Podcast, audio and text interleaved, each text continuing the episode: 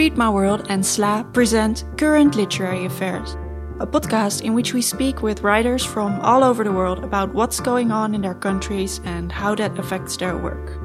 From this episode on, we will not speak to just one, but two authors in each episode one from abroad and one from our home country, the Netherlands. In this episode, Gulden Yilmaz speaks with writer Maurice Carlos Ruffin from New Orleans and poet Dean Bowen from Rotterdam about feeling at home in a gentrifying city, the impact of racism, and the importance of joy.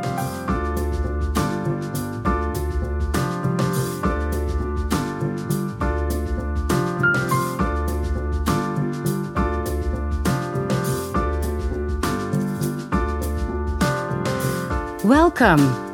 Maurice Carlos Ruffin. You're all the way here from uh, America, New Orleans.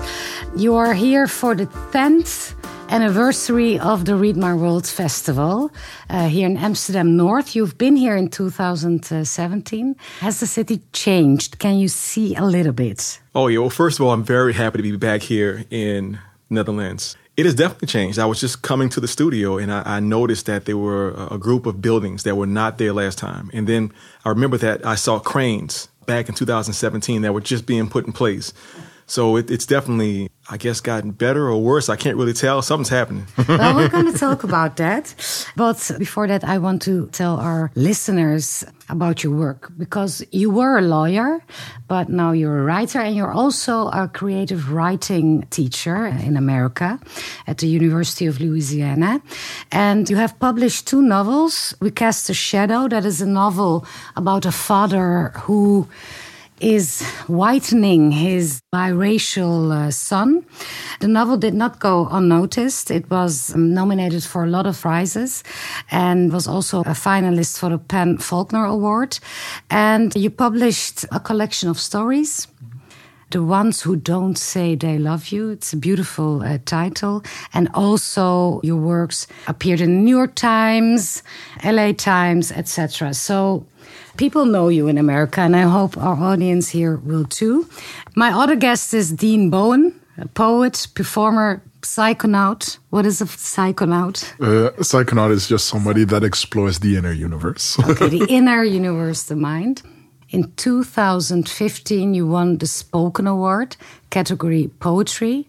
In 2018, debuted with the book Bokman, and it was nominated for the very important C. Buddingh' Prize. You were the uh, city poet of Rotterdam in 2019 and 2020, and an important theme in your work is identity. So you have both in common. But Maurice, maybe one of the most important title you had in your life was being the Grand Marshal of the Mardi Gras Krewe of house floats in New Orleans. Yes. Can you please tell me more about that? Mardi Gras is very important where I come from in New Orleans. We have dozens of Mardi Gras krewes. Many of them are associated with historically marginalized communities, including the African American community. And the krewes would often offer social support to people. But other than that, they just put on great parties. Mm-hmm. Parties for their own internal organizations and parties on behalf of the entire city. So the Krewe of House Floats was very different because it started during the pandemic. Um, when it COVID, started as a joke. Well, yes. Well, so people couldn't go to parades. So they canceled the, the outdoor parades. And they said, well, instead of having the floats pass people's houses, let's have people go to the houses. And so they dressed the houses up in like banners and bunting and other decorations and turned the houses into floats. And therefore, the Krewe of house floats were born. So the very first year, a musician, Big Freedia, was the first Grand Marshal, and I'm the second Grand Marshal of the Krewe of house floats. What, what, what does a Grand Marshal do? I mean, I, am not really sure. I, I can tell it's a very beloved position. I, I know that you know when you're called the Grand Marshal, you represent the entire organization, and you know, Wikipedia, for example, first thing is Maurice Carlos Ruffin, Grand Marshal. Yeah. And everything else is second after that. Yes, exactly. It's the, is it the most important title in your life? I think it may well be, yes. Why? Because my city really respects joy, respects partying, respects um, celebrating life. So, despite whatever other narratives exist about New Orleans or about marginalized people, it's important that we always put forward the spirit of just embracing being alive. Yeah, Dean, you know Carnival also because you're from Rotterdam. Can you relate to what he says? Very much so. Very In what much way? So. Well, I think that, and this is maybe part of a broader understanding of the importance of carnivals wherever we may find them. They are very much an expression of joy in in a wicked world, right? In a world that wasn't necessarily designed for people that might look like us to experience these kinds of joys. So I think that it's more than just this cultural notion of let's just make loud music and dance. I think it it is very much to do with this celebration of ourselves, this understanding of ourselves as joyful, as joyful agents in a in a wicked world. Yes, that's a beautiful way you two put it. Maurice, you grew up in New Orleans. And when I think of New Orleans, Carnival is the thing I think about. It is like in every city, someone is going to burst in singing or dancing or playing an instrument. But in your work, you also show us another New Orleans. Before we go to your work, how did you experience New Orleans growing up? What is the image of your youth of New Orleans? Well, sometimes people call New Orleans the westernmost city of the Caribbean. And I think that is another way of saying that it's one of the most uh, African descended cities. Uh, New Orleans is majority African American. For most of my life, it was maybe 80% African American, which is one of the highest numbers um, in America. And so what that meant was that we were a very close community. Um, it's strange for me to say this, but you know, as a child growing up in New Orleans East, which is a, neighborhood in New Orleans, that was maybe 96% African American. And so I didn't really encounter racism uh, very closely. You know, uh, there were black churches, black schools, black uh, restaurants, black grocery stores. So it wasn't until I became an adult and I became a, a lawyer and began traveling uh, to the main part of the city or traveling around the country that I saw the difference. And so I guess what I'm trying to say is that to have a community like New Orleans means to have a community where you feel valued and protected. And that gives you a certain inner strength, certain inner light and I think it's the reason why people who are from New Orleans tend to be very, very high spirited, very happy, mm. you know, slow to anger and quick to embrace. Also associated with uh, New Orleans is unfortunately Hurricane Katrina. Mm-hmm. In August 2005, it hit and destroyed almost 80% of the city. You had to move away with your family, also extended family. You were like 50 people. Yes. I, I believe. And your whole family had to go. Your house is destroyed, but you came back after a year. And a lot of people didn't come back to New Orleans. Right. Why did you come back? Well, I think that there are many cities in the world that have this distinction of having been destroyed, and people must make the choice whether to return or to go there for the first time. So today, New Orleans is a city where, where people who are there want to be there. I think that if you visit New Orleans and you stay there for two or three days, you will know whether or not you belong. You just get a How vibe. Do you know?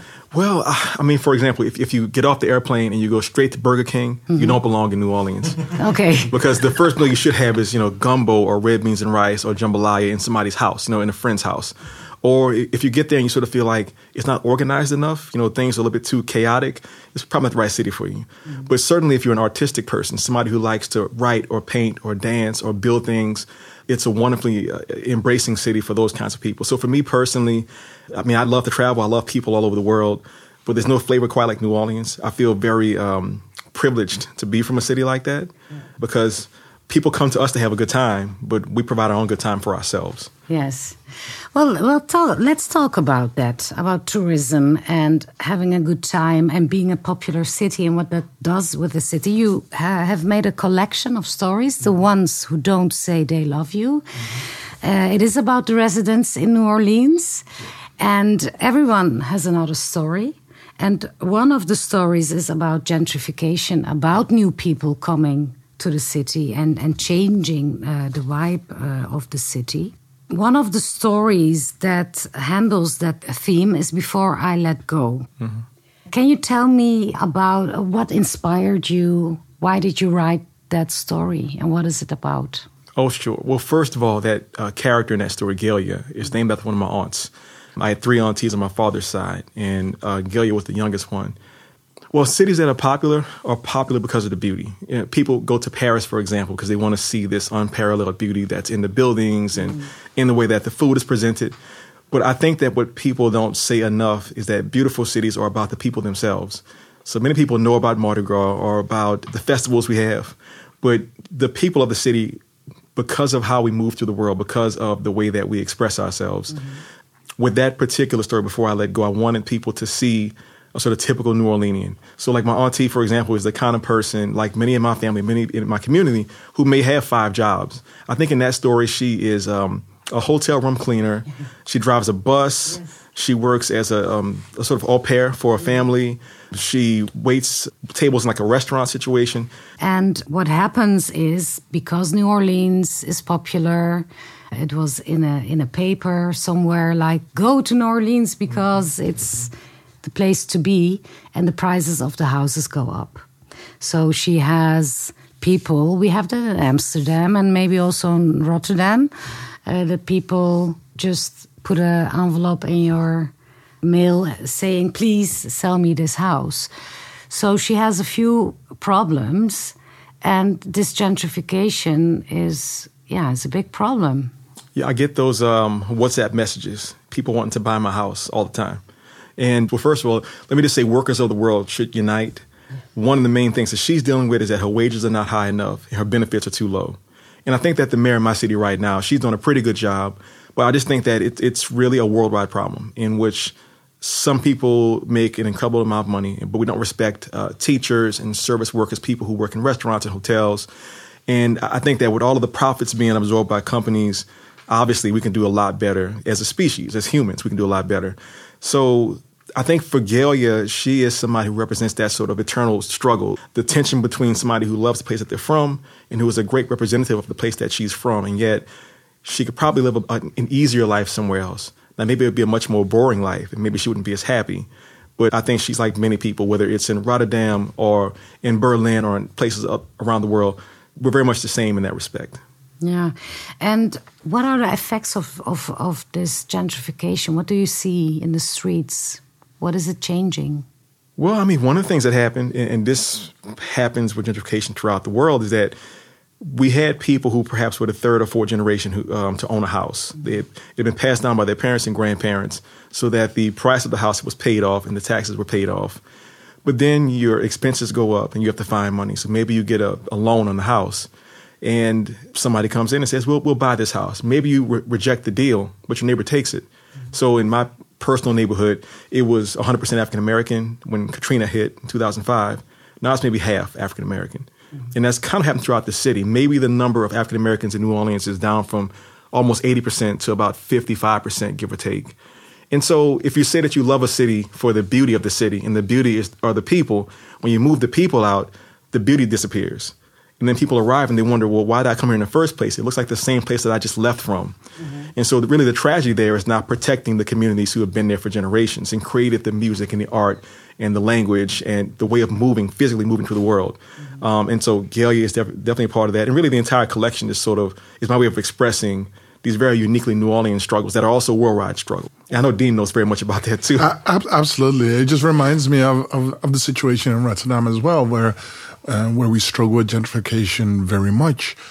Um, I live on the south side of the city, which is historically a very much ignored part of town, poverty ridden, high crime rate, all these things. And but moving there felt like actually moving into a community, right? So I always say living somewhere is more than just inhabiting the space that is surrounded by the walls of your house. It is it is actively participating in whatever that direct community is. It is understanding the dynamics of your neighborhood. It is understanding that how much you invest into your neighborhood mm-hmm. is how much richness can be collected from that neighborhood, right? Yeah.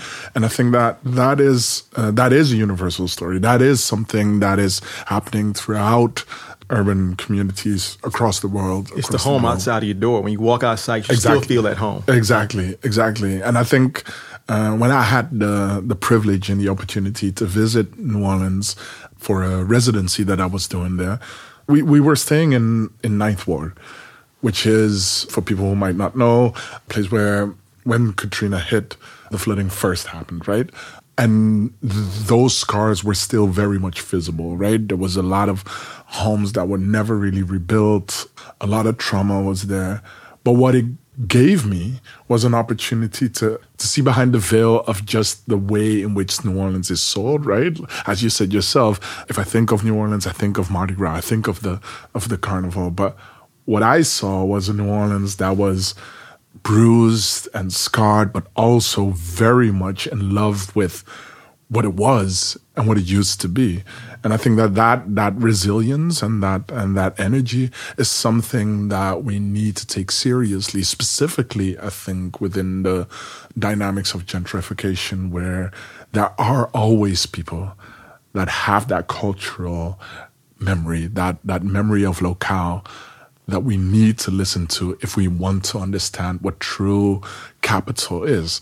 We have a tendency within the broader neoliberal illusions to only think of capital through economics or uh, an individual's financial circumstance. But I think true capital is our interaction, is the culture that we share, or the cultures wherein we differ but find each other, right?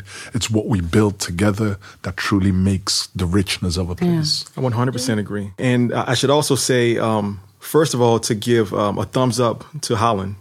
So you all have done a pretty good job at protecting your environment from coastal erosion and from sea level change caused by the heating of the Arctic and Antarctic.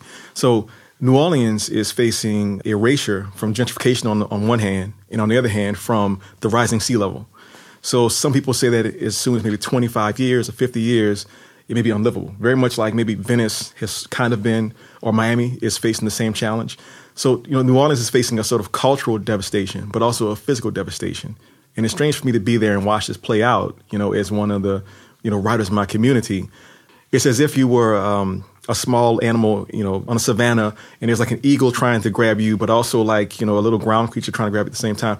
There's all these various attacks. And when I look at what has happened here in this nation with the, um, I'm not sure what you call it, but there's like the wall that protects the water from Dike. hitting the dike, excuse me. So like that's a, a brilliant thing, but we don't have that in New Orleans because the local government can't afford it and the federal government doesn't want to pay for it.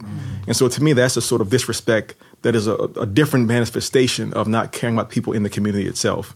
And again, I think that's because New Orleans is um, connected to the Western Caribbean, which itself is connected to the Western, uh, you know, African continent. And so I think that the government sees that and kind of goes, yes, we don't really want to help those people very much. And you saw it in Katrina when people were trapped on their rooftops while, you know, other people hopped on airplanes and left the city Yeah. in large numbers. Well, I want to talk about that more because you said when I grew up, I grew up in a safe environment where everybody knew each other. I did not know racism. When was that rupture for you? I think it was two events. So one, I became an attorney. So I'm a lawyer, and part of the way that racism manifests really throughout the country is that it doesn't matter what percentage of marginalized people exist. So, for example, New Orleans is it must have been 75% African American in 2003 when I became a lawyer, but then the percentage of lawyers in the city who were African American was like maybe 3%, if that. So I go into a workspace that is 90% not African American, and it's just very strange because they see me as the outsider in my own city. And the way that they move through the world is not the way that people in my community move through the world. So there was this great um, pressure from that. And then uh, Katrina, you know, made the implicit explicit. The things that they were not saying, the things that they were saying under their breath or behind closed doors, I could see it. I could see it in how homeowners were treated. You know, if you were perhaps wealthier and perhaps if you were white, maybe you got paid insurance money to repair your house. But if you were somebody who, again, had owned the house for generations and maybe you didn't have the, the proper, and I say that with scare quotes, uh, the proper flood insurance, they didn't pay you any money. So you couldn't repair the house. You have to sell the house at a loss to some new family from some other American city. And still going on. I saw an article on NOLA Yes. that it is still going on almost 20 years later, that people. Yes. And, and, and the joke is on them. Um, I say that with some uh, sarcasm because there's one neighborhood in New Orleans called the Marigny, and, and they faced a great bit of gentrification. And so you saw these sort of fancy, just sort of generic restaurants develop. And then most of them died within a few years because the people who lived in the neighborhoods who would have been the customers, they were no longer around. The people who came there as tourists didn't want to go to a local place. They would go to the French Quarter, the tourist areas. And so it just, it's like a, a snake eating its own tail. You know, it just doesn't make any sense. What, what wasn't the Marigny called Seven Ward? Part of it, yes, absolutely, yes. Yes. So, so, so even even in the ways in which different areas of the of the city was called is is shifting even to to accommodate. I think uh, often these these new these new New Orleans. Yes, I mean the language is very important, and, and what you call a place is very important. exactly. People who had lived in a place for a long time would never have called. I mean, for example, Treme is a historical term that's that's well known now. Treme is a neighborhood in New Orleans, but people who lived in the area never called it Treme until it was put on a television show title and then people who moved in as tourists or visited, they go, "Oh, this is Treme. How very nice." And we're kind of like, "What are you talking about? None of us call it this place." Mm-hmm. So it's this marketing and this branding behind so a lot the language changes, the culture changes yes. because in the story we were talking about just now, uh, new people who come to live in the neighborhood, they they, they file uh, a complaint yes. against. Maybe you can tell it. well, I mean, it's a sad joke in that you mentioned earlier that I, I tried to use some levity, some humor to make the stories move. So one of the things that happens in that story is that there's uh, some new neighbors in the neighborhood who had moved into town recently, and they're complaining because a man plays the trumpet. Yes, down the street. And of course, New Orleans, I mean, most citizens can play an instrument. I mean, I can play contrabass, I can play electric bass, I can play a little violin, some piano, some guitar, and some drums and people just like to play music. You can you can go on your balcony and you can sort of serenade musically somebody down the street. And so people who are not from the city will complain that there should be no music after 8 p.m. Mm-hmm. But how do the jazz musicians become jazz musicians? How do the people who um, march in the Mardi Gras parades learn their craft if they can't just play? And, and the city is made to be, in some ways, like an open air market or an open air uh, place for people just to express themselves. And so, in, in that story, is very much one of the sort of bittersweet moments that these people who've come in to save the city are also destroying it very directly. Yeah. And you have collected a lot of stories about these people in New Orleans.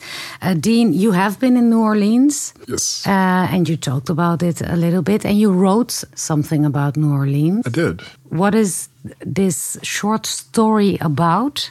Well, it, it is more of a, it's kind of a long form poem that that is basically the accumulation of all experiences that I that I had while I was there. So this isn't really my story as much as I think an accumulation of the stories that were given to me. I'm, I'm looking at it right now, and it, and it is kind of bittersweet to me uh, in a lot Why? of. Well, I think that if, even even to this day, when I when I talk about my experiences in or, or me going to New Orleans, everybody will immediately ask me about two things: Mardi Gras, obviously, and then what can you still see of Katrina, mm. obviously. But I don't necessarily think they appreciate or understand the richness of the culture that I that I found there and that I encountered. So even the story that you were just talking about, right, where this this this complaining of music being played mm-hmm. by these new New Orleanians living in a circumstance that they were attracted by, but then also don't understand. That reminds me of just a, a newspaper article that I was reading where this young boy was playing his trumpet on the street. I think the article said something about him being autistic as well, mm. and that a shop owner who was only there for, I think, three years. Mind you, this boy was playing music on that corner for years and years. At a certain point, just called the police.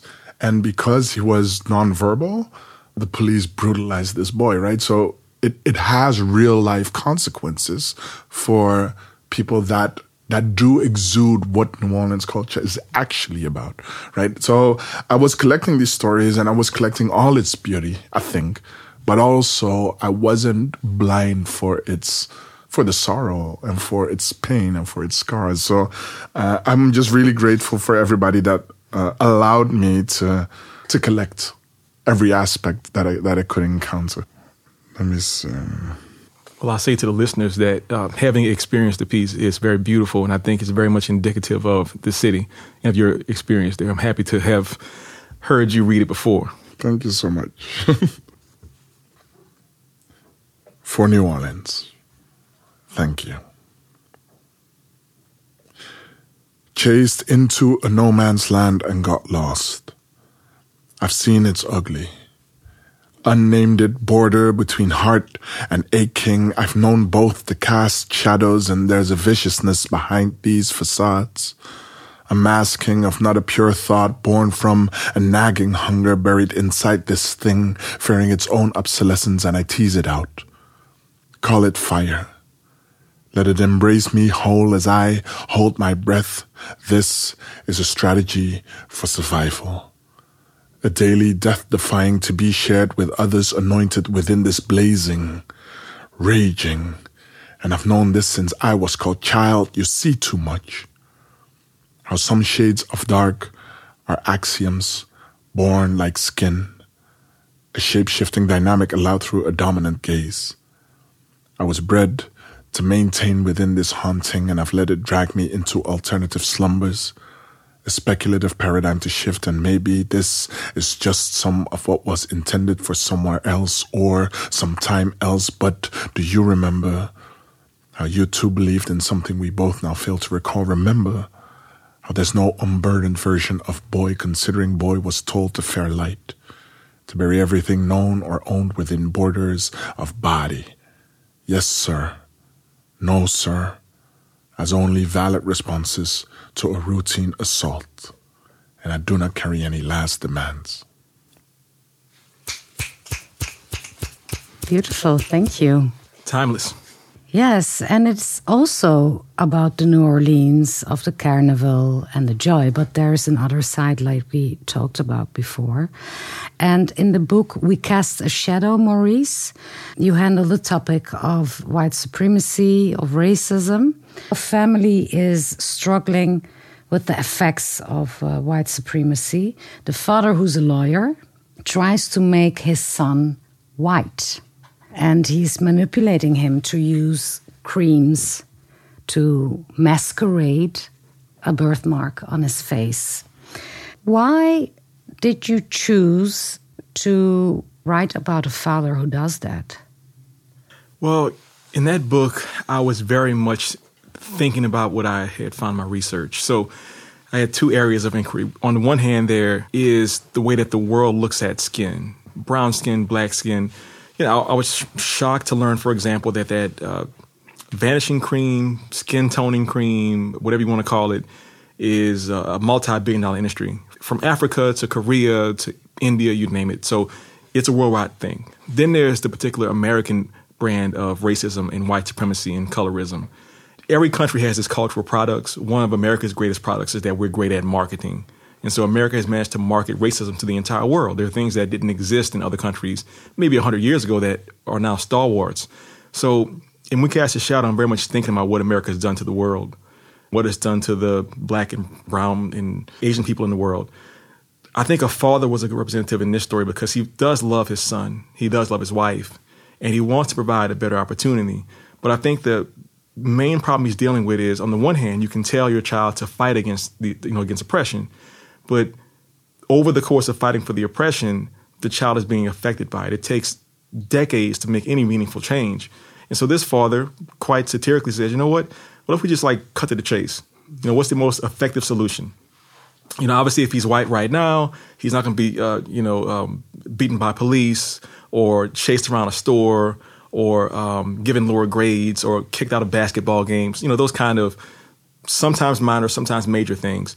And so, you know, the book really, in my mind, is a, a sort of American blues or American jazz rendition of one person's uh, journey to try and understand and deal with race and how it affects his family. So I don't necessarily know anybody that would ever make that decision, but I do remember reading the book while I was in New Orleans and being not only kind of mesmerized by, by, by the initial premise of the of the book, but specifically, I think being confronted by the questions that arose whilst reading the book, right? Because there is this weird thing where, out of love, one is able to to set aside their own sense of self in order to create or oblige to a system that that is all encompassing, right? That is all enveloping and, and trying, but that, but that that sense of wanting to protect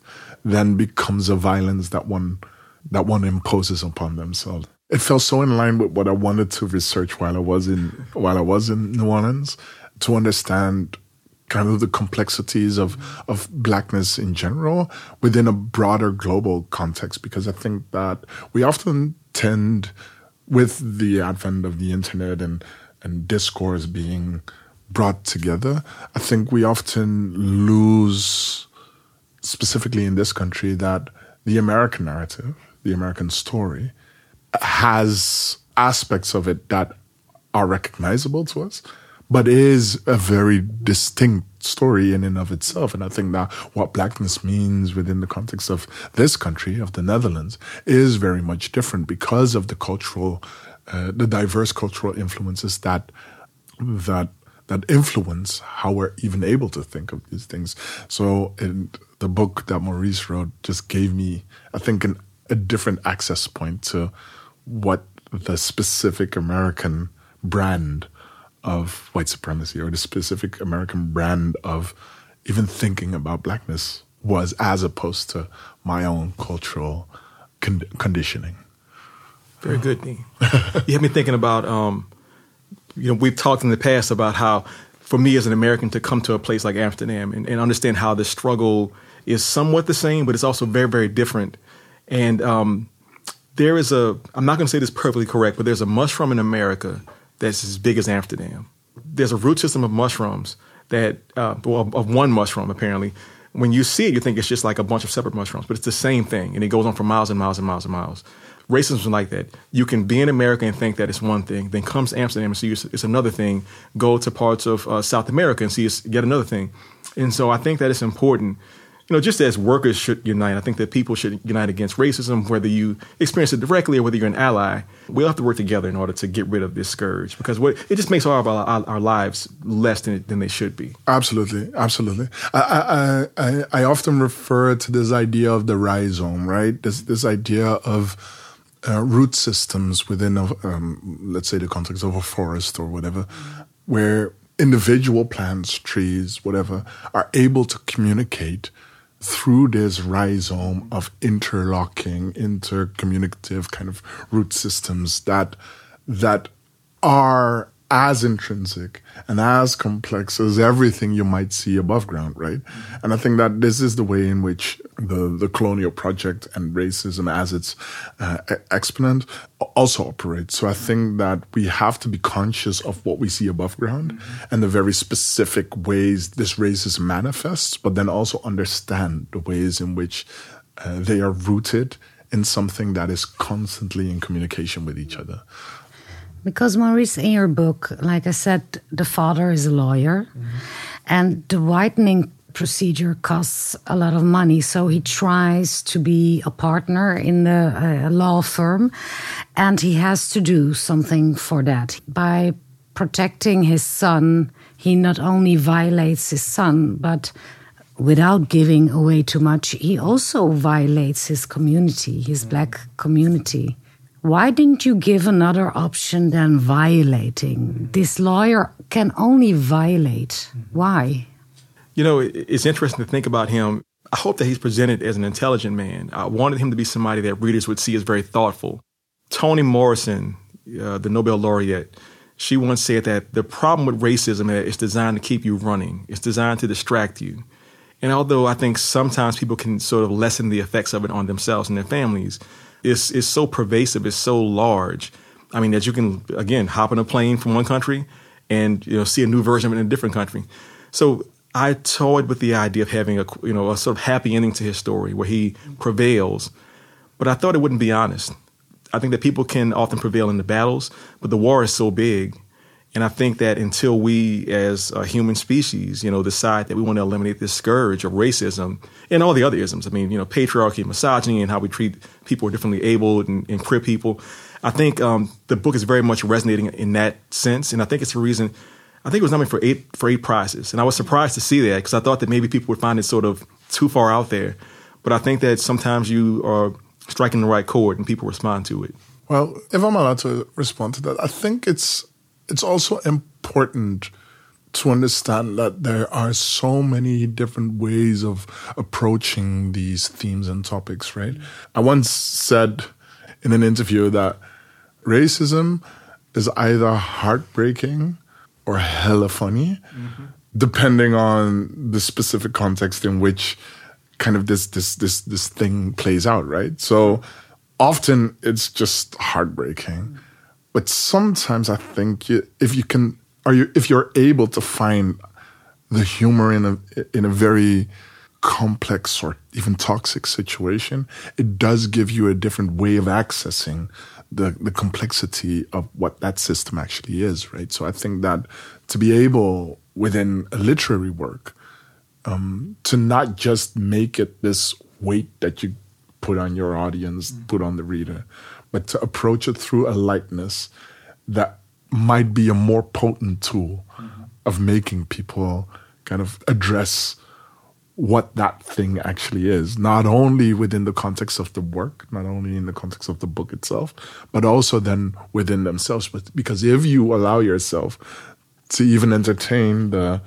the comedy of it all, or, or what does that then say about you, mm-hmm. right? I think that that lightness of tone can be a very important tool in expanding people's understanding of what it might be. Because I think that if it's just heavy, mm-hmm. I think it's such a human reaction to dig in the heels and be like, well, I'm not that, right? Whereas I think that if you're able to communicate it through this lightness of tone, through a joke even, you'll find an audience often far more open to receiving whatever that is and then having to deal with the consequences of their response, right? That was the goal, absolutely. Yeah, I think it's really important. You know, people can only eat so many vegetables. Sometimes they want a little dessert or, or some some um, some alcohol. Exactly. so um, I think the shifting tone allowed people who maybe would have been resistant to read the book to read it. And I wanted every kind of person, whether you are again an ally or you're you know a person of color yourself, or you just don't even like to think about these things, you get drawn into it, and before you know it, you sort of see yourself and you go, oh, you know, I thought I was doing things properly, or I thought I was one kind of person, but I'm a different kind of person. The book it sort of changes shape the more you read it, and that's that was one of my goals.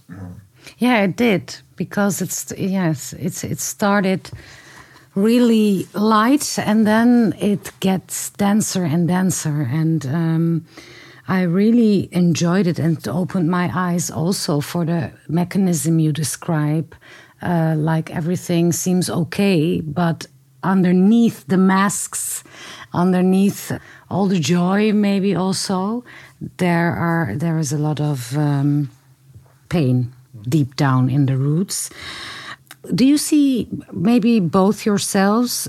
Do you see yourselves as activists also?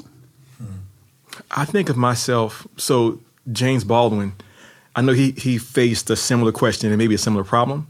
Uh, he went through a period when he was an expat in Paris, when he witnessed um, many black activists die, be assassinated, be killed for their activism. I think Medgar Evers was one of them, perhaps uh, Malcolm X. And Baldwin felt like he was failing his community. He thought he should be out there on the battlefield, so to speak, you know, carrying the picket signs or, you know, sort of marching in Mississippi and those kind of things. But then he realized that he had a special duty. You know, he was one of the few people who could who could record what was happening and write about it and analyze it and then give it back to, to the wider community and help us understand even now, you know, 80 years later, what was happening back then. So I suppose, you know, depending on what day you ask me, I say I'm not an activist. Mm. But I think that if you know each activist is like a, a, a chess piece on a chessboard, know, maybe I'm, I'm a knight or maybe I'm a pawn. I don't know, but my job is to try to understand and try to take in what's happening and then put it back out in the written word so that people who perhaps have more pragmatic solutions or people who want to take certain actions can use my information to create their own their own devices. Yes, but you choose these topics. Absolutely. You choose racism. Yes. You choose gentrification. You choose to record the time in New Orleans now with these stories. Yeah, but they're also just part of your reality, right? So as much as you choose your topics, they're they're part of you. So there are also things that you can't necessarily escape from. I, I, also wanted to kind of bring up the the the, the example of, of James Baldwin because I know activists. I know p- people who actually put their body on the line for certain things. So I, I, I often don't necessarily want to call myself an activist. I think that the work that I write can do activist work. I don't necessarily think of myself as an activist. I think of myself as a writer primarily. But as I am growing older, I am realizing, and I think this this mirrors what, what Maurice was saying as well. I think you need people that are willing and able to storm the barricades. Mm-hmm. Then you need people who are willing to record that story. And you need people who are willing to sit at the table with the oppressor or with the people perpetuating a violent or toxic system to converse about well, what are then the solutions that we need, that our community needs to reformulate our circumstances? And I think that not one strategy is preferred above another. I think the way I've learned to think about it is it's a constellation, mm-hmm. and we need every piece to make up that grand picture. And is literature a good way to do that? I think so. I think so. I think because what the, the power of literature and the power of story in general is that not only does it say something, is it able to say something important about a specific moment in time, I think that the stories, in and of themselves, have an ability to communicate with each other throughout time and thus help create a broader narrative through time, which gives us access to or brings us in relation to those who went before us and those who will come after us. Yeah, racism is a war that's often being fought in the dark. And I think that we writers can be, we can help shed light on the situation. Conduits. Exactly. So the people who are going out there and their bodies on the line will have a sense of where to go and what to do. And if, you know, there's a reason why in difficult situations all over the world, dictators and fascists will try to get rid of the writers first and foremost. We saw it happen to Salman Rushdie, you know? And I think that that's why they're so afraid of us. I think we have a job to do. And I think that if we're not here, things, things change very quickly in a negative sense. I'm glad you're here and you're casting a light. Yes. Thank you so much, uh, Maurice Carlos Ruffin, all the way from New Orleans and uh, Dean Bowen from all the way from Rotterdam. Thank you so much. It was a pleasure to have you. Thank you both. Thank you. Thanks for listening to this episode of Current Literary Affairs, a production of SLAA and Read My World, with support of the Prins Bernhard Cultuurfonds and Productiehuis Noord. Our editors are Maya Shamir and Lisanne Snelders. Kerim Euzelhan is our technical producer and also composed our music. Our logo was designed by Astrid Martirosyan.